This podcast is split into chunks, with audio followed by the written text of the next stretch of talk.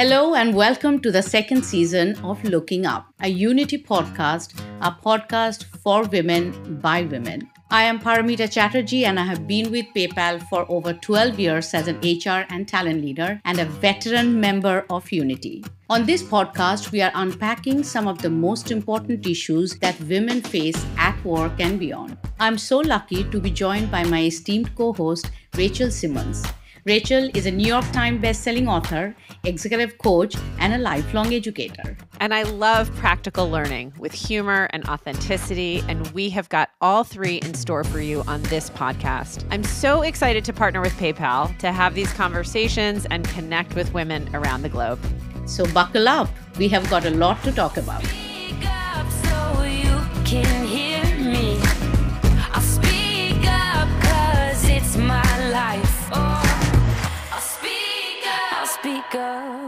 We are thrilled to welcome longtime PayPal friends and professors Brad Johnson and David Smith to Looking Up. First, a note about both of them. Brad is a professor of psychology at the United States Naval Academy. He's a faculty associate in the Grad School of Education at Johns Hopkins University. He served as a clinical psychologist at Bethesda Naval Hospital and the medical clinic at Pearl Harbor, where he was the division head for psychology. He's an award winning mentor. He's received the Johns Hopkins University Teaching Excellence Award, which is no small thing. He is also the author of more than 130 journal articles and book chapters, and he speaks around the globe on topics of mentorship and cross gender workplace relationship. David Smith, his co author and dare I say wingman, is a former Navy pilot which is an amazing fact about him, and is also an associate professor in the Johns Hopkins Carey Business School.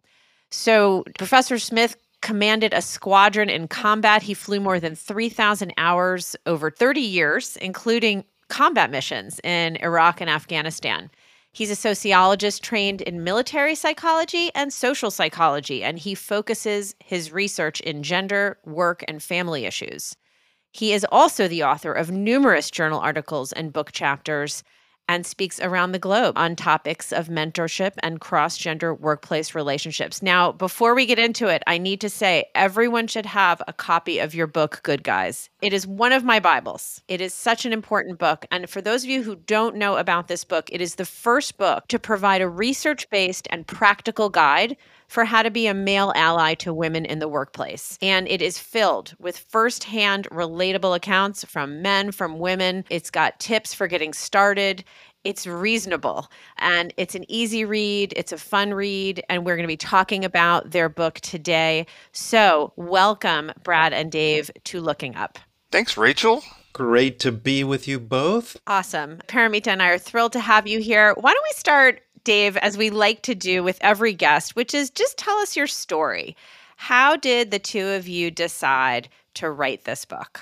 Wow. Yeah, that's a great story. And, you know, and I think it ties in nicely with our why do we do this work around focusing on gender equity. And I think this is an important question that we get from a lot of audiences and especially a lot of women. You know, Brad and I started our collaboration together, gosh, almost a decade ago. And we were both teaching at the Naval Academy. We were both professors there together. And, you know, I think one of the things that we noticed early on in our collaboration was we had a connection both in terms of our research, some overlap there, and what we were seeing in the research for both of us in different areas, but also in our personal connections to this work. And I, I, think both of them are important in terms of our motivation to continue to do this work and our dedication to it. But one of the things that I think both of us drew on very quickly from the research was really the fact that in career developmental resources and relationships like mentoring and sponsoring and advocacy, like as Brad's research focuses on, and a lot of the gender in the workplace issues, we find a lot of these systemic inequities, the solutions to them from an organizational perspective tends to be focused back on the minoritized group, in this case, women, which is great. You know, we need to advance women, we need to have programs that support and to help break down some of the barriers there. But one of the challenges with when you put a women's leadership program or a women's mentoring program is that men look at that and go, well, there's nothing there for me. There's no place for me. There's no role. There's no function, which is the opposite of what we need. We need more men engaged in doing this. So to think about how do we engage more men doing this work, Brad, I love to reframe this as a leadership issue that where we as men and women, we all have a role and a function in doing this work. So we set out to think about how do we engage more men specifically in the mentoring and sponsoring area and our first book, Athena Rising. And that book came out in 2016. Uh, Brad and I were busy speaking uh, out there to lots of organizations about the mentoring and sponsoring. But of course, about a year later, Me Too became kind of in the news and widespread around the world. And it really changed the landscape of the conversations we were having. And more broadly, beyond mentoring, sponsoring, but more broadly, how do we show up as allies in the workplace? What does that look like? What do women tell us they most appreciate, they'd like men to do, be better at, do more of? And so that led us down the path of doing the research for good guys and thinking about how do we bring this all together and doing that work. But Brad, you want to tell them a little bit about how we did the research for that? Yeah, yeah. So people, I think, when they see us, Rachel and Paramita, they immediately think, "Oh, great! I see the mansplaining coming. These two guys are going to tell women what they need in the workplace." And we realized that was a wrong optic, right? And so our entire methodology involves going out and interviewing women across professions, across industries, and asking very behavioral questions. What does it look like to you when a guy really shows up as an effective ally, as a mentor, sponsor? What do these guys do? Can you give us those behaviors? Can you give us examples so we can essentially compile them and then give them away to men uh, in terms of how we can show up and be more effective. I kind of feel like some really good swag from the good guys movement could be like a t-shirt that says not here to mansplain yeah right yeah right yeah, like especially right. when you're coming in to do research like i could get super behind Yeah. that uh, so Yeah. anyway, yeah, that's awesome. Brad, let's stick with this. So, what did you discover about what it means to be an ally? Like, I'd love to hear your definition of allyship, what it looks like in practice. Like, how long does it take? Is it painful? Are there side effects that you can share with our listening audience to allyship? Yeah. Boy, there's so much there. And maybe I'll tackle a couple of those really quickly, Rachel, and then Dave jump in. But let me actually begin with the side effect question. No one's ever asked me that, Rachel. I love it. I think this is something we don't talk about enough. There are side effects for better allyship, for engaging with women more deliberately, mentoring. And here's this, the hidden secret men who do this benefit. We're always thinking about how women benefit, and that's great. They do. We can show that in the research evidence. But men benefit, and no one ever talks about that. So, men who do a lot of this have better EQ, they have better communication skills, they have wider networks, they benefit in all kinds of ways. And by the way, men who are doing this work really well right now are the kinds of men who are advancing to executive leadership in their companies, right? So it's good for your career. So I just want to get that on the table. This is not just about helping women. This is about us men experiencing all kinds of benefits too. And their families probably like them more Yes. and they have more Yeah. friends, right? Like you're probably just like a more likable dude when you do Yeah, this. you're right on because I don't, you know, that EQ, you know, the humility, the generous listening, I don't check that at the door when I leave work, right? I get to take that home. Makes me a better partner, better parent. There's all kinds of dividends here. In terms of just the three big buckets, maybe I'll cover the first of the three and Dave can mention the others. But the first one we found, the interpersonal. And this is the easy lift for men, but a lot of men struggle with this. So, this is how do I show up and hold myself accountable in relationships with women, right, that I work with? And, you know, this includes a number of these interpersonal skills that I think can feel mysterious for men. Like, how about listening, dude? I was shocked how many women told us in interviews men don't listen. You know, they'll listen just long enough to fix me or fix my problem. They think that's what I need, but they don't generously listen. They don't really listen as sounding boards. How about not making assumptions about her because she's a woman? How about just noticing if she got invited, you know, or is she included? Is her voice present where it really should be present? So, all of those interpersonal things, that includes, by the way, also passing the friend test with women. This means never saying anything behind her back that you wouldn't say directly to her. If she hears anything that you said about her, it should be positive. You should have her back. So, all of those interpersonal things were one big bucket, and we can certainly talk more about that. Yeah. And a couple of the other ones that Brad mentioned, the other aspects of allyship are public allyship. And this is the part that, you know, a lot of men told us in our interviews that gosh, this is really the hard part of allyship. This is where I really feel like I'm putting some skin in the game and maybe accepting some sort of personal risk or something along the way because now it's not just holding myself accountable, but now I have to hold others accountable. And the minute you make that public, right now I'm holding people on my team accountable, my leaders accountable. That really feels like you're putting some skin out there and you're really doing some of this work. And and that's all about the public advocacy. And so this can include the everyday things that we do in, in terms of advocating for for people who don't look like us, for doing the great sponsorship. So beyond the mentoring, which is wonderful, we've got to do the sponsoring part of this. Whether you're doing it as part of your mentoring or you're doing it separate, you have to do the sponsoring aspect of it. And just being a great raving fan for these women that you work with, the talented women. The last part of this that I think is really important, and this is probably really the hardest part of all of this, is systemic allyship. And this is where, at the organizational levels, we begin to understand how biases really operate within an everyday practice that we have. And, you know, throughout all the employment processes of hiring and recruiting and promotions and advancements and pay, is we see where bias operates to create a systemic inequity like the wage gap or a lack of representation of women in our organization and the senior leadership ranks that now I got to do something about it. I got to figure out how do I change that practice so it's more equitable so everybody can thrive you both talked a lot about doing right? But for me doing comes after knowing. Mm. and the reason i'm saying it because one of my most favorite part of your book where you talk about how certain parts of women's life are not even visible to men. They don't even know that parts exist. So what are some of the things you think men do not see that women experience? And how can we get men to see what may be completely invisible to them Wow. Do we have like the rest of the day to talk about this? uh, and, and, and I think it's a great point and one that we love to, as you said, we love to emphasize because I think one of the challenges, as you said in the very beginning, is that there are lots of men who believe in gender equity and gender equality. I would say most of them. Most of the men today, listen to this podcast today, are going to tell you they believe in gender equity. But if that's the case, why aren't we getting there? Why aren't we moving faster? Why aren't we seeing the outcomes and the results that we're looking for? And part of it is we don't necessarily see or we haven't experienced, we don't have an awareness of how people who are different from us have experienced the workplace. Mm-hmm. And, and that includes women. And so for many men, this does start with developing awareness, or we love to talk about how men need to sharpen their GQ. Right, their gender intelligence in this case. And that's going to take, hey, you've got to do, back to Brad said, a lot of listening.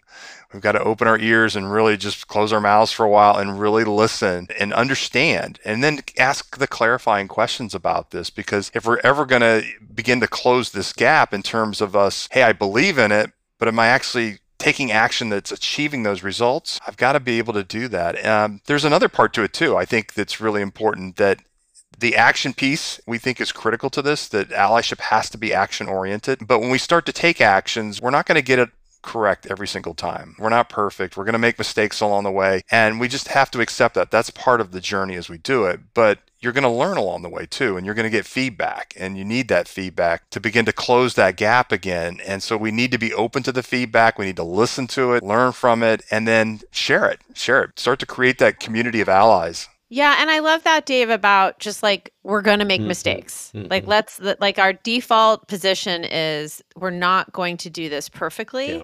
And it it just makes me think about questions like that I think are very useful for allies like what am I not seeing that you are mm. seeing? How might I be wrong right now? Right? What is not available to me that is available to you? And that kind of openness to realizing that you might actually not have all the information that, and that that is the essence. In some ways, that error is the essence of being an ally because the whole point is that we have to be willing to see or to rethink what we thought before. Wow. Yeah. That's a great point, Rachel. And speaking of error, you actually made me think there are lots of misconceptions around men being allies to the women. So, what I'm really interested in hearing, what are those misconceptions you have heard? There's so many. Again, we need an hour just to talk about this, Paramita. Dave and I, we encounter a number of these. And let me just start with a few. When men hear allyship, one of the things that it triggers is that whole heroic journey manuscript, right? okay, yeah, I got this. I'm going to go charging in and rescue women. I'm going to take care of them. I'm going to protect them. And nothing, you know, can be more undermining ultimately than that kind of take on what allyship is. So we got to push back on the, all of the rescuing and doing things for. I think that's a huge piece of it. And, you know, too often when Dave and I are talking about allyship with men, you can just see the look in their eyes. They're ready to throw on their ally cape and go go charging into the workplace. So it's not that. It's also not showing up at like a women's network meeting or a women's conference and then, you know, charging in and and trying to take over, right? Try to speak for women about what they need or become the leader of the movement or, you know, whatever it is. I think a lot of women, of course, find that really aversive. And and it really is sort of the opposite of the kind of co-conspirator, collaborator, partnership sort of model that we think of. This has got to be doing with. And you really, as a male, are not going to have a sense of how you can best contribute until you've just been quiet and listen and learn. Yeah, so go to that women's network event. Definitely go, but be quiet. Just just take notes, learn. And then after you've done that for quite a while, now go to some of your female colleagues and say, I've really been learning a lot and I appreciate this. What could I do that would be most helpful to support this effort or this movement? But I'm not going to presume that I have a sense of what that is. And, you know, just to say, I think that really requires men to engage with their own gender norms. Yeah. We're often trying to teach men to think about what women need or who women are. But also, like, if you're going to learn to be quiet as a man, then you also need to connect with the fact that you've probably been valued and rewarded for being a talker and being a fixer. So it does require, I think, some of that deeper engagement with what did it mean to you to be a man in the first place? And how is that not serving you as an ally? And it's beyond just, it's interwoven with the idea of who we are as leaders, too, right? It's, Sometimes men, we can't separate that. The fact that, you know, as a leader, what that means for me eh, and being a man is that I'm a problem solver. I'm a get it done and take action oriented, you know, focus. And we can leverage some of that, right, for good, but we have to be careful and rein some of it in and be aware that in some cases that can go awry on us and, and what that might look like. And but there's a whole host of those gender norms that we need to be careful about too, that also kind of hold back us applying and doing the right things that we need to be doing in these cases. And, and some of that is is just concern about, well, if I become a more public advocate for women or or if I'm confronting or disrupting things that I see around me, somehow I'm going to get penalized for that. I'm going to get the wimp penalty as uh, some men, or I'm going to lose my my man card, or you know violate the bro code. All of those things that men know, you know, just kind of deep down, whether they believe it or not, they know it. You know, is another question, right? And what they do, it does tend to hinder our ability to apply and do the right actions at the right time. So, speaking of that, David, you just made me think about one of my most favorite quote out there on allyship. This is from Lily Tomlin. Uh, you, you, know her as an American actress, but she's so much more than that, uh, just acting. She's a writer, singer, producer. So, she said, I always wondered why someone doesn't do something about that. And then I realized I was that someone. So once men go past that, that they know they are the someone, they can be the ally and kind of have the gender intelligence you spoke about, what are some of the few everyday acts that they can do? They're realistic for men to try on. Yeah. Boy, there's a ton of them. And so I'll give you a couple, and maybe Dave has some other favorites. But, you know, let's just take, you know, we're gonna, I know uh, we're going to be in another episode talking about meetings, but let's just say in the workplace, there's a really biased, sexist, maybe verbally harassing event, right? And and it happens in public. I see it, I hear it. In spite of the discomfort I had with what I just heard, all the research on bystander effect shows that most of us say nothing. We don't disrupt it.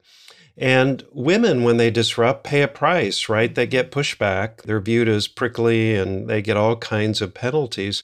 Men pay no price, right? If they actually will say something. But as Dave said, they're afraid often. So within just three seconds before bystander paralysis sets in, you have to say something. And if you're not sure what to say, how about just saying, ouch, right? Just disrupt that sexist comment that just landed on the table. And here's a funny thing that happens when you do that, all those other men in the meeting who also found that inappropriate but didn't say anything, they suddenly become unglued, right? When one person will disrupt, suddenly the other guys chime in, yeah, that wasn't okay. So I can do that. I can disrupt. I can say, ouch. Then, next step, I need to own it, right? I need to not say, hey, uh, Rachel's in the room, man. You can't talk that way. No, I need to own it and say, hey, we don't do that here. Or I didn't find that funny. Or I don't know what you're talking about. That's a bad stereotype. So I can do the disruption, I can own it. And in doing that, I'm going to help other men become unglued. So I think that's a biggie. But other everyday favorites, Dave? I think one of the places that surprises a lot of men when Brad and I come and talk to them about allyship, and you know, we get them all motivated and they're excited. They're like, "All right, I'm going to sling on my ally cape and we're going to jump in and save the day." And then say, "Hey, well, just one second before you do that, let me tell you one thing you have to do before you go into the workplace and do this. You've got to be an all-in ally at home first. And they're just taken aback when they hear this and they're like, What do you mean? And we're like, Well, if you're partnered with a woman, and we know that what the research shows us is that she's probably doing two to three times the amount of domestic responsibilities, the caregiving, today the homeschooling during the pandemic, all of that, that compared to their male partners and it's not fair, right? And it disadvantages women in terms of, again, most of us are in dual earner, dual career couples these days, and it's really hard to balance things in the workplace if we're not doing it together at home. And it's not just the everyday tasks, it's not just doing the dishes. It's also the emotional labor, the cognitive labor that goes with keeping lists, of keeping track of things, of planning event. I mean, it goes on and on with those things. And that's a lot too. And if for the guys out there, if you haven't ever tried to take on some of this emotional cognitive labor, I would tell you that it's harder than the, the actual physical labor of some of the other things that you might be doing. And guys are like, yeah, but I feel like I'm already doing that. I feel like I'm an equal partner at home already. And I'm like, but how do you know? So maybe go home and if you're not sure and ask your partner and say, hey, am I doing my fair share? Am, am I being an equitable partner and ally here at home? And when she gives you the feedback that, hey, here's some places you could step up your game a little bit, would love for you to be able to do this, this, and this, don't push back. Just take it on and, and say, okay, all right, let me see where I can start and then I can start getting involved in doing that work. And this is really important it's important for her career, right? One, we're supporting her career and because we're, we're doing our fair share at home, but it changes behavior back at work. So when we go back into the workplace now, suddenly I have responsibilities that at home and a commitment to people at home, my partner, my kids, and I've got to do things. So it's going to change my behavior. And so when it's my turn to take the kids to the doctor or stay home and take sick leave because I have a sick kid at home, when I walk out the door, I've got to make sure that I also don't slink out the back door when I do it. I don't go hush hush and quiet because again, there's a lot of stigma related to caregiving and, and these domestic responsibilities. We're supposed to be these ideal workers in the workplace. No, no. A lot of the male allies that we talked to for the interviews for our book, they said, no, you need to do the opposite. You need to leave loudly. Announce to everyone that you're leaving. Hey, I got to go early. Sorry, I can't make the meeting. I'll pick up with you guys tomorrow and we'll go from there. And because that begins to normalize these things that, that we do as men, it sends a signal for junior men too, who are looking for this. And it also sends a signal to women and it destigmatizes this kind of work. So being able to talk about doing it at home and then being able to talk about it and show the action in the workplace is going to begin to balance things out and really make it much more equitable for everyone. As a brown woman, I have to ask you this because Rachel knows I always bring in the underrepresented lens into this. So, do you think that men tend to act as allies to people who are similar to them? You know, do the similarity bias play up in allyship? So, if yes, then where does that leave women of color and our LGBTQ plus colleagues in the whole realm of allyship?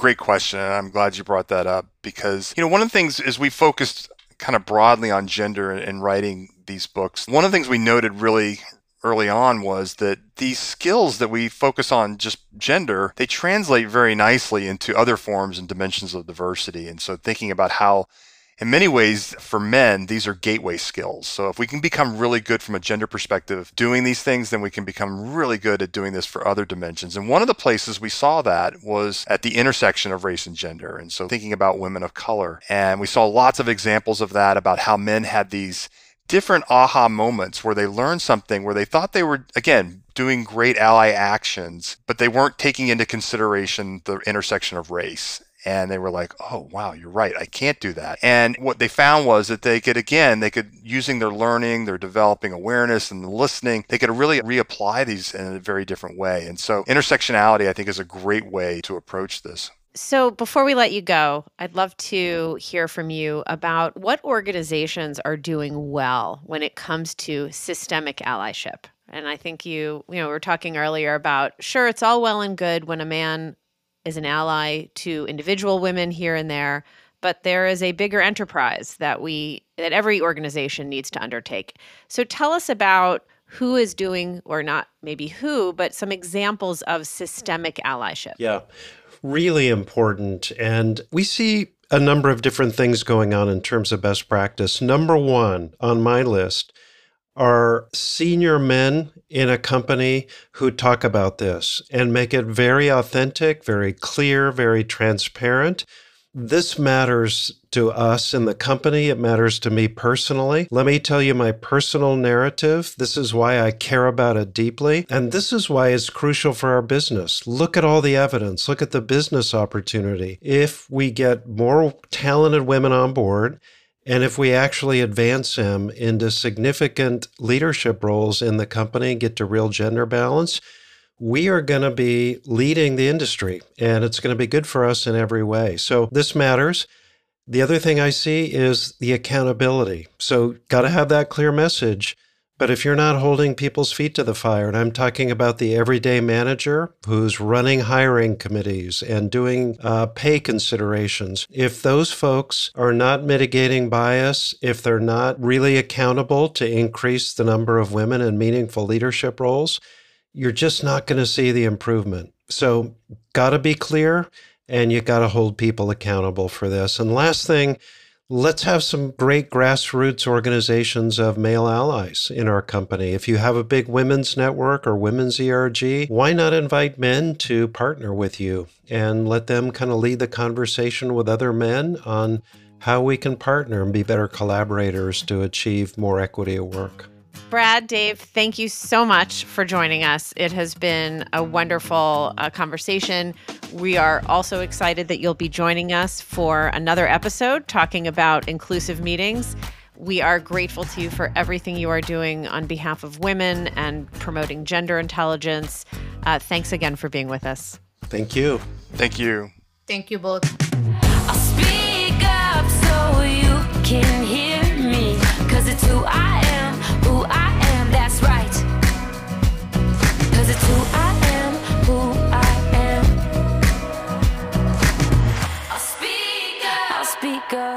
Looking Up, a Unity podcast, has been brought to you by PayPal, developed in partnership with Rachel Simmons and produced by Wheelhouse Media. Special thanks to Jocelyn for her song Speak Up.